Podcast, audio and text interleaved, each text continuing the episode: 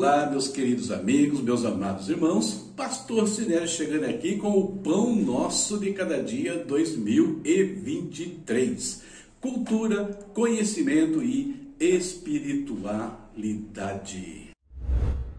Nossa de leitura de hoje aconteceu aqui, livro de 2 Reis, capítulos 22 ao 25, fechando mais um livro do Antigo Testamento.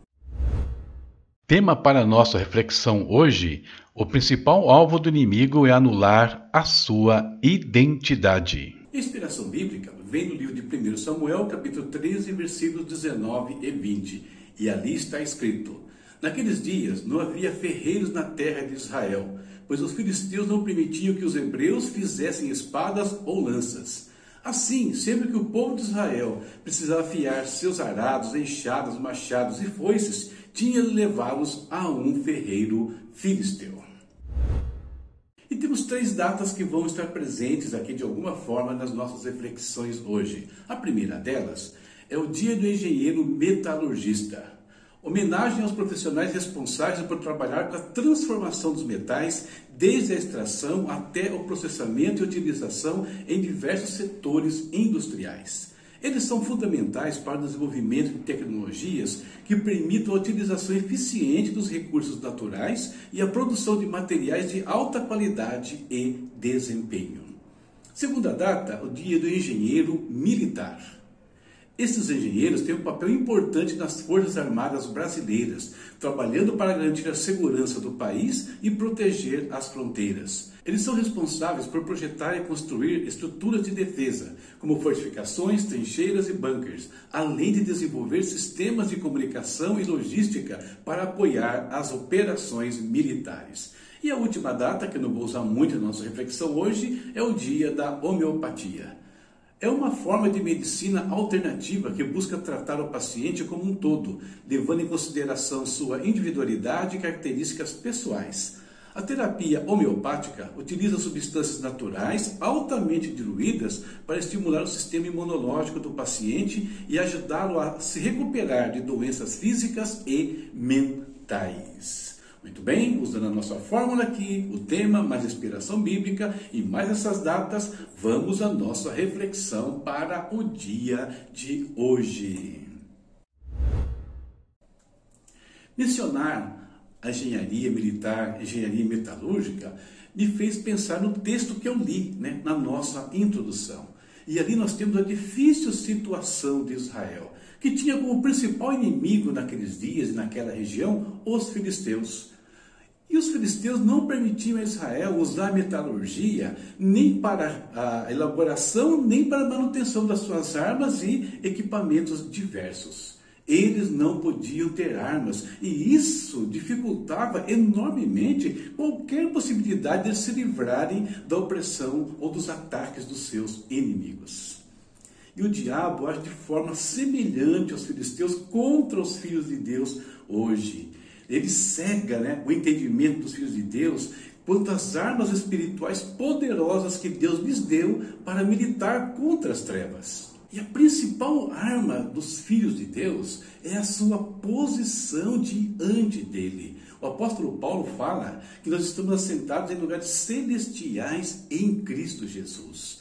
Mas, lá no passado, Israel também tinha essa identidade, uma posição diante de Deus. Porém, por causa dos pecados, eles perderam a sua identidade. Pior que isso, eles não compreendiam mais quem era o Deus que estava ao lado deles e que pelejava por eles. E a mesma situação pode se repetir também entre nós. Nós podemos cair no mesmo erro de Israel em relação ao pecado. Isso mostra porque o pecado é tão importante para o diabo. Ele usa o pecado de duas formas: ou para nos fazer cair da presença de Deus, ou quando cedemos as suas, as suas tentações, ele passa a nos acusar por causa dos nossos pecados. Mas nós podemos nos livrar disso como? Pelo sangue do Senhor Jesus Cristo, né? que nos limpa de toda injustiça, de todo pecado. O diabo quer minar a nossa identidade porque ele sabe que se nós nos tornarmos poderosos em Cristo, vitoriosos em Deus, o nosso testemunho vai atrair a muitos, tirando-os das garras de Satanás. Ele semeia a incredulidade, sabe por quê? Porque ele sabe que por meio da fé nós podemos apagar todos os dardos inflamados que ele lança contra as nossas vidas. E para isso ele usa a dúvida. A dúvida desmancha a fé. E com meio da dúvida, ele desestabiliza a nossa mente, nos faz vacilar nos nossos pensamentos. Mais ainda, ele nos induz ao desinteresse pela palavra, que é a espada do Espírito. Se nós não manejamos bem, se não temos habilidade com a palavra, não poderemos usá-la contra ele, como Jesus fez. E finalmente, ele desgasta o nosso interesse na oração, porque por meio dela nós temos de Deus estratégias para pelejar contra as trevas.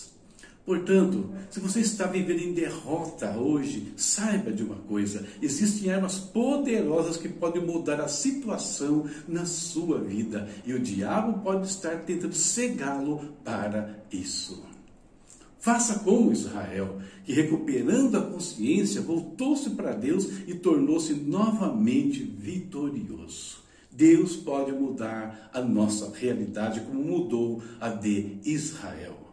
Essa é a nossa meditação para o dia de hoje. Eu espero que abençoe a sua vida. Muito bem, queridos. Terminada a nossa reflexão, momento de oração. Hoje intercedendo pelos engenheiros de uma maneira geral, né? Os militares e os metalúrgicos. Vamos orar por esse grupo de profissionais. Vamos falar com Deus. Querido Pai, nós te agradecemos por mais um dia que o Senhor nos concede recebemos a vida e por ela nós somos gratos a Ti, Pai. Obrigado pela nossa família, pelo nosso trabalho, obrigado pelos estudos, obrigado, Deus, pelas nossas igrejas, pelos nossos líderes, pelos nossos irmãos e amigos, meu Deus. Obrigado, Senhor, porque o Senhor tem cuidado de nós em todos os instantes, em todos os detalhes. Pai, nós pedimos que o Senhor cuide dessa mesma forma daqueles que estão desempregados, daqueles que estão enfermos. Abre porta para uns, traz a cura para os outros, meu Pai. Em nome de Jesus. Hoje intercedemos por profissionais da engenharia militar e da metalurgia, Pai. Guarda esses homens, mulheres que trabalham nessas áreas, aqueles que estão cuidando do nosso país, aqueles que estão trazendo desenvolvimento para as nossas indústrias, Pai. Abençoa e que eles vejam, Deus, que tudo que eles usam aqui, tudo que eles fazem, tem uma fonte que é o Senhor, que eles reconheçam o Senhor na vida deles e que no contato com os teus filhos eles também encontrem a luz do Evangelho, a engenharia do Senhor para mudar a nossa vida.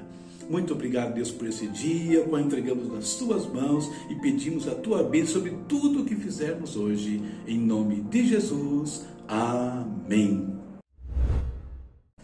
É isso. Indo embora, enfrentar mais um dia de vida e deixando aqui a leitura para amanhã, começando um novo livro, 1 Crônicas, capítulos 1 e 2. Cantinho de baixo estão as redes sociais, aqui em cima a interação com o canal. Muitos têm se inscrito, estão participando aqui do canal. Eu agradeço a todos vocês, crescemos bastante nesses últimos dias. Esteja conosco, queremos chegar logo a alguns limites maiores para poder ir mais longe com a palavra de Deus, tá certo? Link de cima, essa semana estou falando da Epístola de Tiago. Você sabia que Lutero chamava essa epístola de Epístola de Palha? Não sabia? Lendo esse comentário que está aqui, você pode acessar no link aqui de cima, você vai entender o porquê.